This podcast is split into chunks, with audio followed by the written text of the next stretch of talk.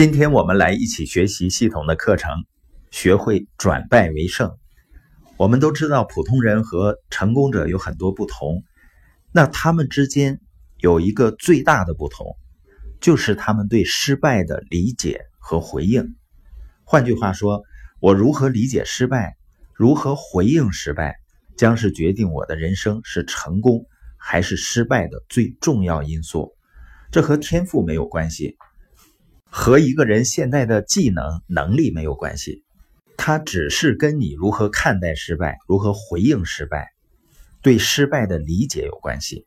一个人如何理解失败、如何看待失败，将会很大程度上决定一个人能否成功。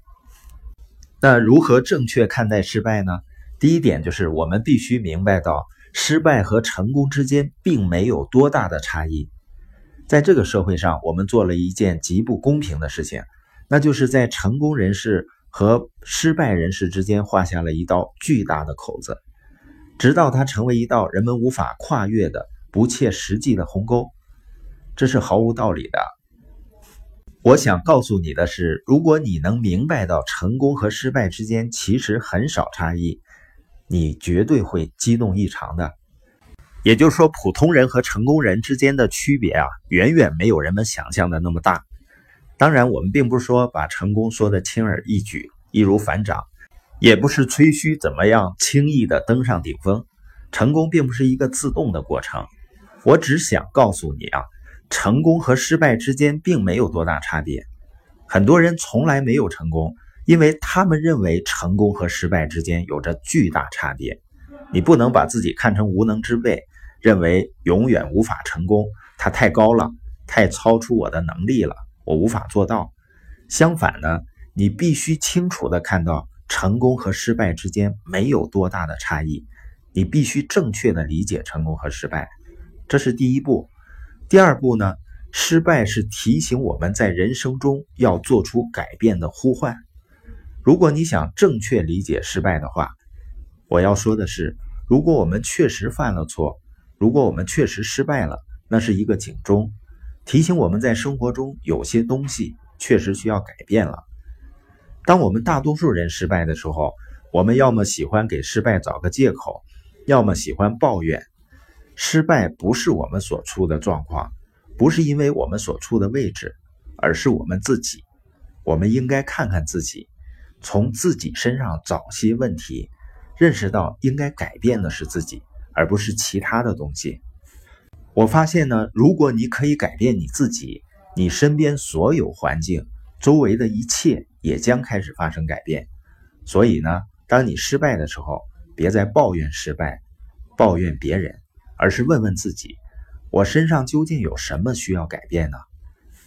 别指望周围的环境或者你的丈夫、你的妻子令你成功，或者呢，指望你的丈夫或者妻子令你快乐。有一次呢，约翰和玛格丽特举行一次领导力会议，到了提问环节，约翰呢主要负责讲课和沟通，他的妻子玛格丽特呢负责提问。有一个女士呢举手问他：“玛格丽特，我可以问你一个问题吗？约翰令你快乐吗？”当这位女士问这个问题的时候，约翰心里暗暗高兴，他很喜欢这个问题，因为他觉得自己是个好丈夫。因此呢，当那位女士问玛格丽特的时候，约翰好激动，心想玛格丽特肯定会回答：“当然了，约翰当然令我快乐了。”可是他无法忘记玛格丽特的回答。玛格丽特看着那位女士答道：“他并不令我快乐。”他接着说：“在我们结婚最初几个月之后，我就意识到约翰永远不会令我快乐。”约翰听到这里呢。感觉真想找个地洞钻进去。玛格丽特继续说：“结婚的头几个月呢，那正是我希望他做的事情。我希望他令我快乐。我那时在教书，而他的牧师工作很繁重。回家后，我心想：好了，终于可以有二人世界了。